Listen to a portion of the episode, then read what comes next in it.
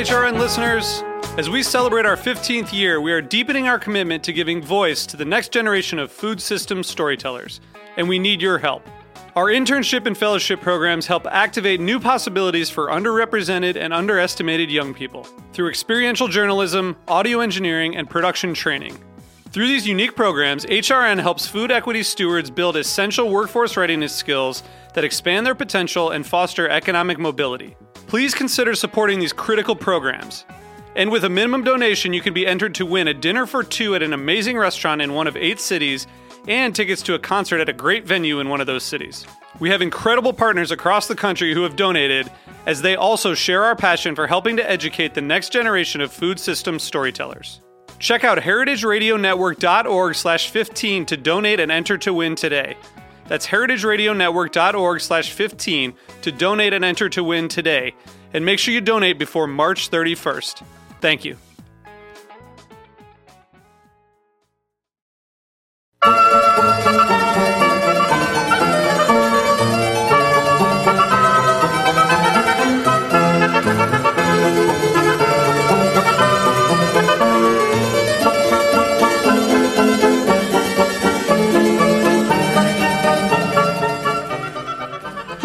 And welcome to A Taste of the Past. I'm Linda Pelaccio, your host today on Heritage Radio Network.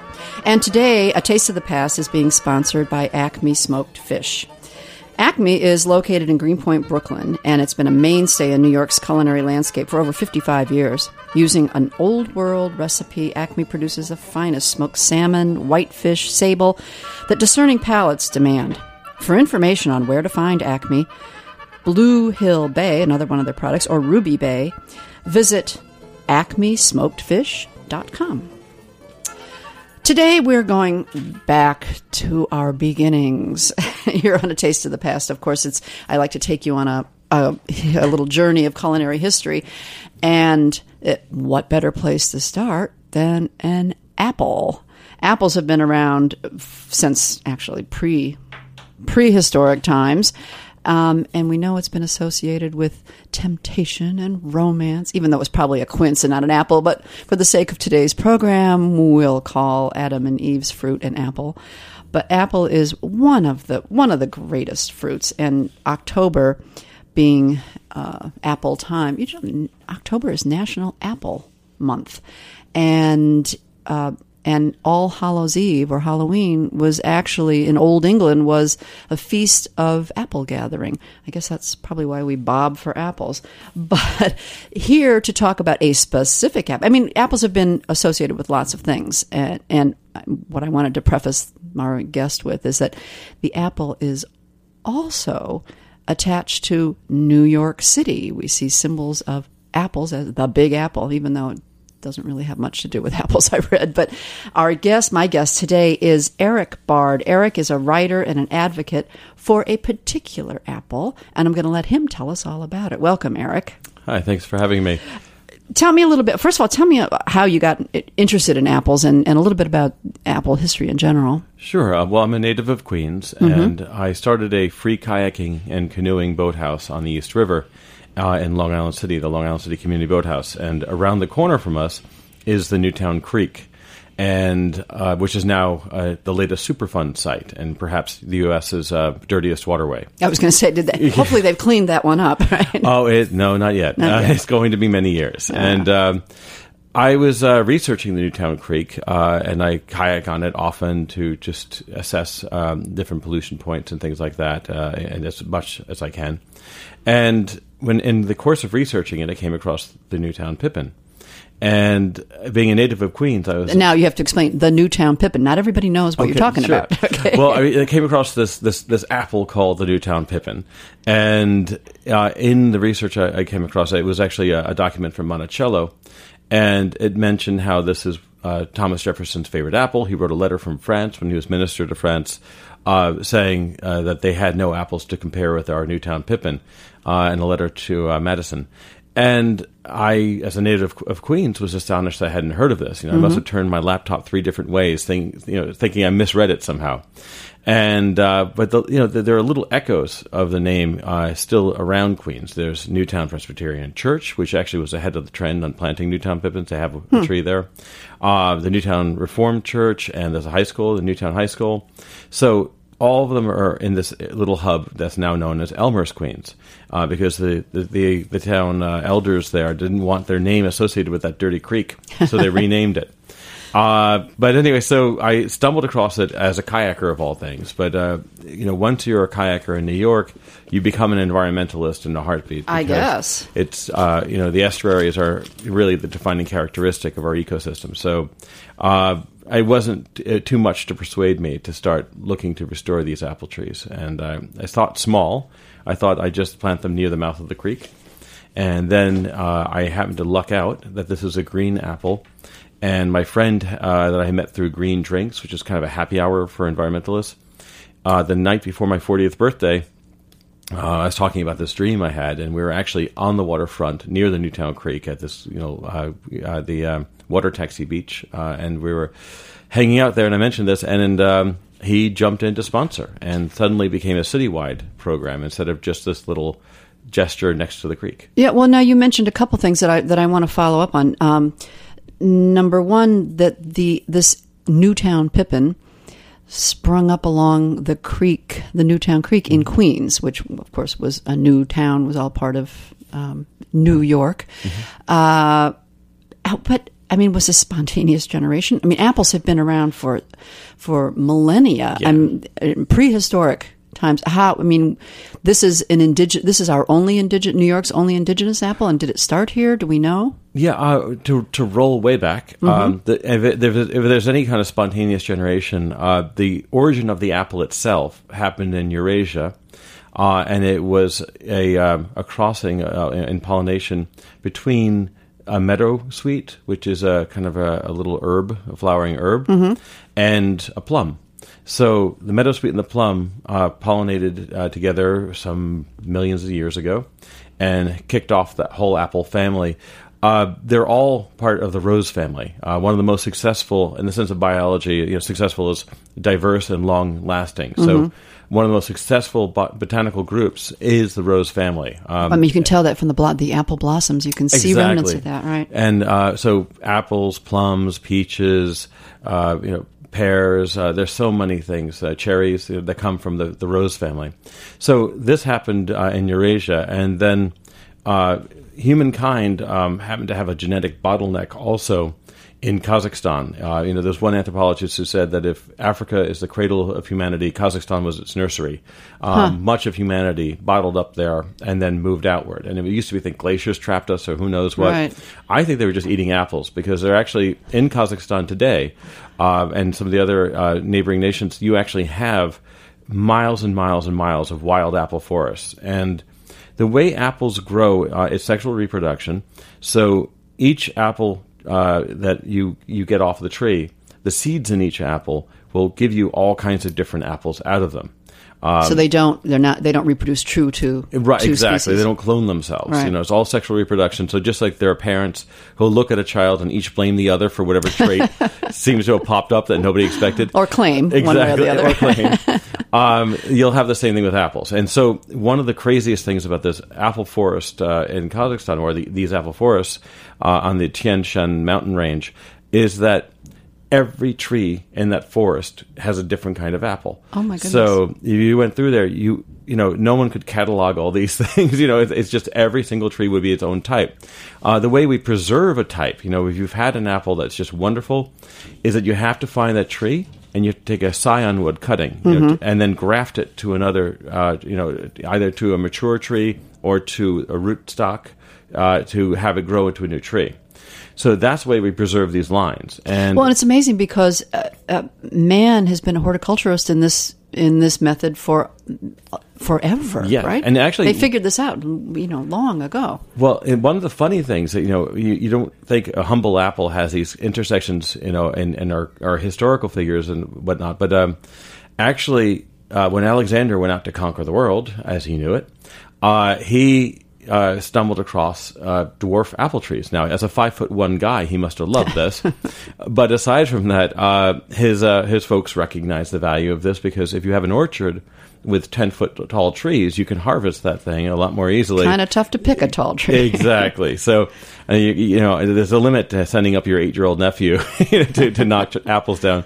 So, uh, so actually, from what I understand, he actually sent this back, and Aristotle studied this whole idea of grafting that the uh, folks in East Turkey, as we would know it today, were doing. Uh-huh. So this was introduced um, from Asia Minor to Europe, and then from there, uh, our, our serious orchard culture began. And we have apple varieties that are with us today that go back hundreds or even thousands of years, like the lady apple, for example. Right. The lady apple. You see them around, especially now around holiday time, because exactly. people like to use them for centerpieces. The exactly. nice, dainty little little things. And, and actually, women uh, in France, which is why the English took up the name lady apple, women in France used to carry them in a little satchel as a breath freshener. Mm. So they would just bite into a little lady apple, you know, as a little, a little breath freshener, and they might go back all the way to ancient Rome. So there's some people argue that this type of apple has been, been grafted and reattached all the way since. And wow. uh, grafting is often called cloning. But in, I actually view it more as creating a superorganism. Mm-hmm. You know that you have the same tree with many rootstocks, you know, spread out over a huge area. But one of the problems we have with that is that now we have a handful of varieties that dominate the market, and they're all going to have the same genetic predisposition to diseases and mm-hmm. susceptibility to diseases. So if a blight hits the apple forest of Kazakhstan, you'll lose a tree or two if you have a blight that hits our farms Orchards with a monoculture, yeah. wipes right through. Right. And so it's it's, it's like a you know, like a brush fire. Yeah. Well, we'll come back to talking yeah. about Kazakhstan in, in just yeah. a moment. But the Newtown Pippin, I'm sorry. Yeah. No, no, no, and no. I, yeah. I Newtown Pippin. We're going to talk about more too. But but and the reason I'm interrupted is because I wanted to ask. You talked about taking the scion, the cuttings, the scion mm-hmm. wood. Um, and is this in fact what what was the demise of the Newtown Pippin? Did we run out of viable trees? No. What, why did it die out? Well, here's the funny thing. Uh, I talked about how we renamed Newtown to Elmhurst. Right. Well, on the other side of things, um, it's kind of funny. We we had no dots to connect a, to remember our heritage because we erased the name geographically. Mm-hmm uh, in a typical New York real estate move. Yes. Um, now, remember Jefferson and also I should say Washington loved this apple as well, and they're still grown at Mount Vernon as well as at Monticello. So these were beloved by these two giants of Virginia. So everybody with McMansion in Virginia had to have them on their property, you know, as a statement of sophistication. And so the Virginians actually preserved this line and they renamed it because they didn't want to have a Yankee name on their favorite That's apple right. during the 19th century, so it was called the Albemarle. Albemarle, Pippin. Albemarle, yeah. right? Yeah. So, and then they went out west to Washington and California. Such uh, an English name, though. Why did they do that? Because it's the uh, name of the county in which Monticello sits. Ah, oh, so, okay. Glad I knew. So they, uh, so no, so so uh, they they erased the name from the apple. We erased the name from the town. Oh. So there were no dots to connect. So the apple was humming along. You know, um, not um, you know, uh, of course, a, a, mass market variety, but was doing very well. It mm-hmm. was not endangered in any way. Uh, the real danger came uh, with modern agricultural practices because people wanted a uniform apple. They wanted consistent yields, and like many apple trees, the Newtown Pippin has abundance one year and the scarcity next year. Sometimes it alternates a bit, mm-hmm. um, and also. Uh, they wanted uh, you know, symmetry and stackability. Uh, they wanted something that was ready to go. And the uh, Newtown Pippin is a little lopsided. It's it definitely. it's one of the reasons I think it's a true New York apple because its sweetness is not. It's green. Number one, it's green. It's yeah. kind of mottled with some brown here and yes. there, and it's lopsided. Right. right. So it doesn't look good it, on the it, shelf. Its sweetness is not evenly distributed, much yeah. like the sweetness of our t- city. But anyway, um, but yeah, the uh, so they they preserve the apple and uh, uh, as in their culture, and then they went out west. And actually, Martinelli cider relies on the Newtown Pippin. Oh, really? Their core ingredients yeah, to give that I mean spice that note. is that is like the ubiquitous uh, cider, yes, right? Exactly. So it did survive in its own way, uh, but. Uh, really, it was just the homogenization of our culture through modern agricultural practices and store shelves. They wanted that bright, that cheery, red color. delicious out exactly, there, right? or the Granny Smith if you're going to go green, right. that consistent green across the entire apple. Right. So the Newtown Pippin didn't stand a chance in that, but the, the, the gourmet restaurant still maintained it, and now Slow Food NYC and Slow Food USA are working to preserve it uh, on as a market item. For me, I wanted it to grow in our schoolyards, grow in our community gardens, churchyards, mosques. Uh, you It's know, a New York thing, right? Exactly. Yeah. Even though the Big Apple was a horse racing term that became yeah, a now you term. have to explain that because Yeah. you know people say, "Oh, the Big Apple," thinking, "Okay, we're and, and we do upstate. Particularly, we we have oh, you know thousands of orchards. There are a lot of apples that grow in New York State, but the Big Apple, the symbol, has nothing to do with no, apples. it was a, really. it was a horse racing term, uh, meaning the big prize, you know, the big Huh. cash prize. Uh, that then, through the African American culture, transmitted over to jazz, and then you know, because again, if you came to New York and played the Cotton Club or whatever, the, the payday was much bigger, and you got noticed. Uh, so that again, you know, had the same kind of uh, connotation. And then, uh, of course, being in entertainment was a heartbeat away from media. So it really took off as a term in the twenties it, it actually kind of had a fallow period, and then the '70s when we were trying to re, kind of reboot or Reinvigorate the city, Exactly, right. they brought it back, uh, and Yeah. so yeah, the Newtown Pippin. What I think is wonderful about it is that. Um, already, the mayor's office and any number of nonprofits are using the symbol of the green apple uh, to talk about our, our, our aspirations as a sustainable city. Yeah, That's and- right. and- going green. Everybody, all the industries are going green, or home builders are going green. Why not? You know, have a green city. Exactly. So green apple was a perfect symbol for all that. Sure. Um, it just happens to be the Newtown Pippin is green. And some people say there's also a yellow variant, but there's actually disagreement about whether that's just climate growth and all that, and there might not be any genetic difference at all. Uh, but the yellow is still yellow green as opposed to green yellow. we know you you had said that. Um, oh, you talked about wanting to grow this apple in all the public spaces, you know, church churchyards and schoolyards, and you did in fact join up with a couple other organizations to to help make this possible. Did you know? Oh yes. Uh, well, we've been really lucky. Uh, our biggest achievement is on Randall's Island, uh, which is in the East River, and it's touched by three neighborhoods in need. Uh, East Harlem. There's a huge uh, housing uh, uh, project community on the western edge of Queens, including the largest in North America, the Queensbridge houses, and then also the South Bronx. So all these neighborhoods face into Randall's Island, and now we have a 40 apple tree orchard growing there, which we hope to expand. But we also have them in all kinds of institutions, and we're working with uh, the Parks Department, and we're working with Green Guerillas and, and New York Restoration Project and all these other great groups to get them out into the community. And you were giving away saplings to uh, to Yes. different organizations. Every year yeah. we give away saplings, and we're actually going to be working with Grow NYC, which is the uh, the organization that ha- handles our green markets, to give them out through the green markets next year. So Uh-huh. That's fabulous. uh, and of course, you have to. I, I, read. I was very interested to read. You give away a sapling and then another sapling to pollinate it. Yes, yes. Uh, again, because they can't reproduce uh, On you know, their within own, their own uh, type. So it's been a great chance to introduce other heritage varieties as well. So we have. You know, we have uh, uh, different russets going back, like St. Edmunds russet, for example.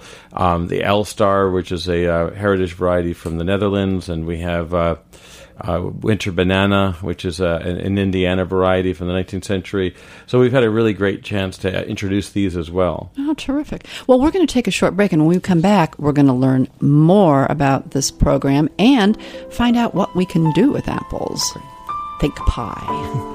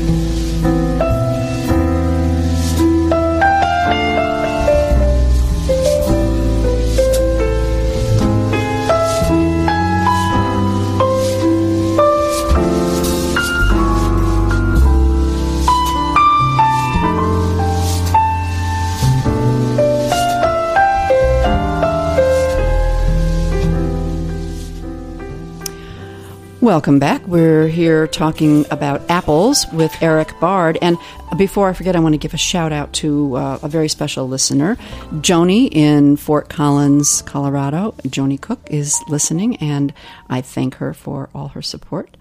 Um, and I thought of Colorado because you said going out west, and was something I'd read about apples that they the sweetest apples really developed and and came about for us to love in the more northern climates, even though they were found pretty much throughout Europe and the Caucasus. They they really you know flourished in the northern climates. Is that correct? Yeah, I, that's a bit true. Um, a bit a bit true. Okay. Well, well no, because uh, I, to be honest, I'm coming from the uh, blue-eyed cultural bias. so, so uh, I, I want to make sure that I don't know uh, that, that there's nothing I'm overlooking. Uh, China is actually the largest apple producer in the world today, hmm. um, and of course, China has colder regions as well. Uh, but they did start on mountainsides uh, in in Kazakhstan and that region, uh, which is why even today, you know, apples can't sit in pooling water. They have to have a lot of rain, but a lot of drainage and all hmm. that because they grew up on slopes. but the the apples that we have, they, they go back to uh, uh, Malus sieversii is the uh, right. the ancestral thing, but there's also Malus sylvestris, which is a, a northern European wild apple that uh, for a long time was miscredited as the, the mother of apples, and uh, it actually did contribute to our gene pool that you know we enjoy today, but in a much much smaller way. It, hmm. it might be the number two contributor, but far behind. So interesting. Uh, but yeah, and that's Northern European. Though. Well, then, so then you were you said you wanted to um, talk a little bit about how that Newtown pippin really yeah. sprang sprang into our into being. Yeah, a pippin you'll find there's like Cox's orange pippin, for example, and a pippin. If you a pippin means what? it just means a lucky strike. Uh, that's basically what it comes down to. That oh. as explained, explained to me by Slow Food NYC. Uh, it's it's a chance seedling that grew into something very marketable. Oh, and I thought pippin was a word that people used for either the apple seed or the the little sapling. No, you know, it's funny. Um, the the Old English, uh, another meaning for Pippin is an admirable person. Oh, uh, okay. So, which I always thought it was pretty accurate because a, a, Pippin and an apple is also a, a very rare lucky strike. so, so is an admirable person.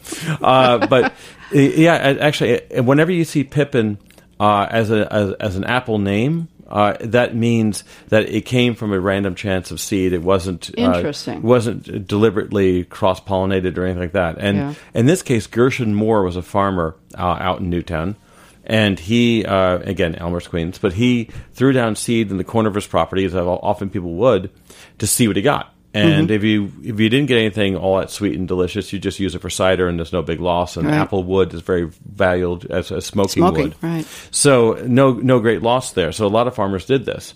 And well, we don't know the provenance of those seeds, do we? Well, yeah, we don't know what, uh, not yet, uh, but we're starting to now uh, go deeper into that. Actually, the, the first apple uh, genome was sequenced just this year in Italy, um, and that was the Golden Delicious. Oh, wow! And so, what, what, actually what we learned from that is it confirmed the Central Asian roots, uh-huh. uh, but also we learned that they have the, the apple has more genes than any plant that's been sequenced so far. Wow. And has nearly twice as many genes as a human. We have about 30,000, they have about 57,000 genes. Why, and that I guess accounts for how many varieties we have. I mean, even as far back as as like 50, 70 AD, I think it was uh, Pliny. Seventy would be Pompeii time. Pliny, um, the naturalist, he documented 20 varieties just in that area alone. Mm-hmm. So heaven only knows how many varieties yeah, have. I mean, with that quick cycle, you know, every year they're throwing out pollen at each other. You wind up having a lot of variety in sexual reproduction. You know, there's an old expression um, that any fool can count the seeds in an apple, but only God knows how many apples are in a seed. So you know you wind up having amazing variety and, and, yeah. and, propagation. Well, tell me a little bit about the quality of of the Newtown Pippin. It's I mean you said the sweetness is not as uniform. Um, I mean, does it store well? You know, does it, well, yeah, it disease resistant? Yeah, it's, a quirky apple. Um, it, it's uh, I don't know. I don't think it's particularly disease resistant, uh, but uh, it's considered the champagne of apples, and you know it's really um, you know a, a wonderful uh, apple in terms of balancing. Like I think Michael Pollan talked about how it had the best balance of all things appley. Well, I mean, he, so, uh, Michael Pollan even said he said it's one of the greatest um, apples, American apple that we have, and yes. worth worth the fight to bring back. I mean, oh, absolutely. Know. But um, what's great about the Newtown Pippin for colonial folks? Uh, is that uh, they they were really valued because the Newtown pippin, when you take it off the tree, it's just awful. It's very starchy. It's astringent. Uh, there's nothing good about it, and a lot of people who have picked them and bitten into them can't understand what the fuss is about and throw them into the cider pile. Uh, but actually, they sugar up in cold storage. Oh, so interesting. That that apple that's awful off uh, you know, when you take it off the tree. Uh-huh about two months later or three months later is incredibly sweet and wonderful. Like a wine, it uh, lays down exactly. well. Huh? and but if you're a, a colonial uh, orchardist, that meant that you can ship these things to Europe, and then once they got to France, they were just immediately marketable. Oh. So, well, well I, we have somebody um, on the on the phone who can uh, tell us a little bit about what to do with some of these great apples Wonderful. and cooking. And we have Lauren Soutiere, who's the pastry chef at Northern Spy Food Company, a restaurant in the East Village in New York City. Welcome, Lauren. Uh, thanks, Linda, and hello, Erik. Uh, uh, it's, so it's tell really... me, uh, I have I have to admit I have not had the opportunity to come out and taste your apple pie, but I'll take it from New York Magazine, who hailed it as being one of the finest apple pies that they had eaten this season. And tell me, what what is your secret? What kind of apples do you use? Do you use in your apple pie? I mean, the restaurant's Northern Spy. Okay, I give you that. yes, we, we must have a good apple pie if we're named Northern Spy, um, because Northern Spy is a very, very good baking apple. Um, when I make pie, I actually like to use a, a combination of different apples. Um, a lot of times people worry when they make pie that they're going to get a mushy apple and then have a mushy textured pie.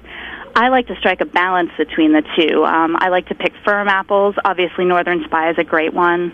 Um, I've recently discovered uh, Rhode Island greenings are amazing for pie for that nice firm piece that has a, just a little bit of bite when you bite into it. Mm-hmm. Um, but I also like to throw in a couple of Golden Delicious and a couple of the, the more mushy apples to sort of make almost an apple sauce around the pie, uh, around the more um, tender, firm apples. Mm-hmm. Have you ever um, used the Newtown Pippin? I have last year, and um, unfortunately, they're not in the markets yet. As Erik was saying, uh, they're more of a late season apple. Mm-hmm. Um, but we did see them last year when we were using them for, for baking, and they I I can assure you they are absolutely delightful. Oh, terrific! They and, are they are really great. Well, now I'm going to ask you for a secret. What what is your what is your favorite or most successful filling recipe? Now you said some of the other apples to form a sauce around it, but mm-hmm. you know, mm-hmm. as far as thickeners and, and additional uh, tartness and sweetness. Um, for me, it's it's all about taste. So you know, every every bushel I get is different. I have to really kind of think for a minute before I go and measure. Um, you know, I taste all my apples, and I, having done it so often, I wish I could give you the miracle pill. Um, but it, it's kind of I go by, okay, this is kind of a sweet batch, maybe a little less sugar, um, or you know, maybe maybe this one needs a bit more sweetener because it's very tart. Um, but I, I also like to add lemon juice if I feel like I've gotten a particularly sweet batch of apples. Mm-hmm. Um, and then I don't actually use thickener at all. I, I feel that you can really taste cornstarch um, in apple pie specifically. Um, and with the pectin from the apples, I just don't think it's necessary. Um, one good tip though is bef- uh, some people actually will fill their pies with the raw apples and then sprinkle sugar and spices on top. I think a better plan is to actually mix everything in a bowl beforehand um, I'll just allow it to macerate a little bit. Mm-hmm. Um, and then when you take the apples out of the bowl, you can let some of that juice stay in. If they are really juicy, that's a good way to get rid of a little bit of the extra juice. That's right. That's good. Mm-hmm. That was the bowl I always used to sneak a, a, taste out of when my mother was making apple pies. It is a delicious. Delicious liquid yeah. that comes off of those apples. Uh, well, thank you very much, and and congratulations on that article in New York Magazine. I'm going to come by and taste that apple pie. I can't wait to see you. okay, great.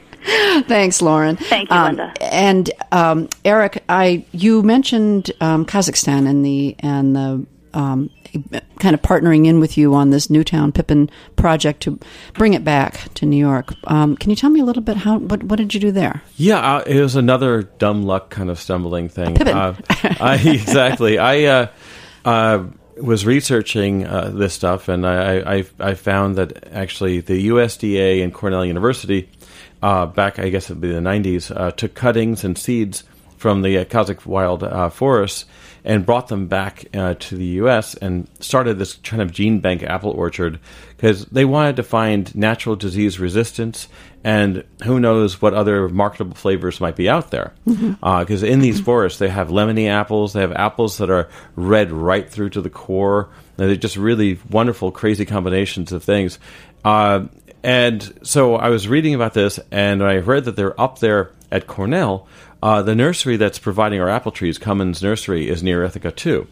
And so I started lobbying the nursery and lobbying Cornell and the USDA researchers and saying, hey, can we get one or two of these Kazakh varieties grafted? And I wasn't sure what regulations might be around them or who knows.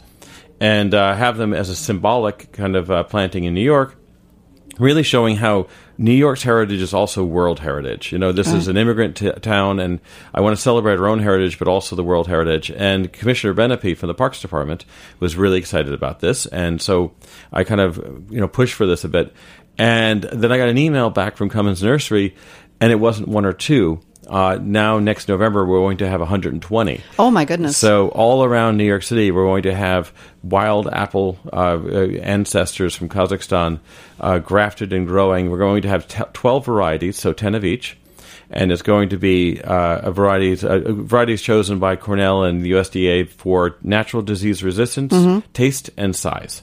So, we're going to have 12 of those varieties. I'm hoping that we can actually get New York City school kids to name one of the varieties. It might be kind of a fun little citywide oh, yeah. project. Get them, but get them involved. Exactly, they're all over. And, and the wonderful thing is now we're going to see what kind of weird pippins we get out of this because we're going to have our heirloom varieties and these ancestral varieties mixing it up in New York City. And New York City now will be the, the largest public access gene bank for the species in the world, uh, other than Kazakhstan's forest itself. So wow, that that is exciting. So I think I I applaud your efforts in champion this championing this this apple and bringing it back to New York City.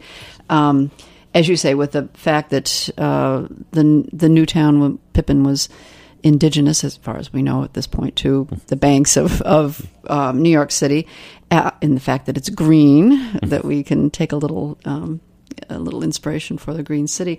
You have mentioned that this is our metaphor. The green apple is the future of New York. And I think that's wonderful. I think that's a great thing. Is there a website that we can uh, sure. and people can contact you at it to find out more about this project? Absolutely, and I have to update it to quite honestly, and I'll include this link in it. um, oh, okay, but it's uh, newtownpippin.org. So N E W newtownpippin.org. Yeah, exactly. N E W T O W N P I P P I N. Terrific. Well, um, I think that we can change the old phrase "an apple a day" and call it a pippin a day, right? Supply and demand. If we start, if we start demanding our Newtown pippins, then, then maybe we'll get people to grow more. Well, Erik, it's been absolute pleasure, and I wish you good luck in, in this project. I know I'll be looking for for the more, and I would I'd love to plant a, a variety upstate in my in my property up there and see what I can do with my other apples that are up there. Yeah, and we'll give you those crazy seedlings from the uh, Kazakh and heirloom. Yes, right. Who knows what we'll get? Right. Thank you so much. And thank you for listening. Again, I'm Linda Pelaccio, and this has been A Taste of the Past.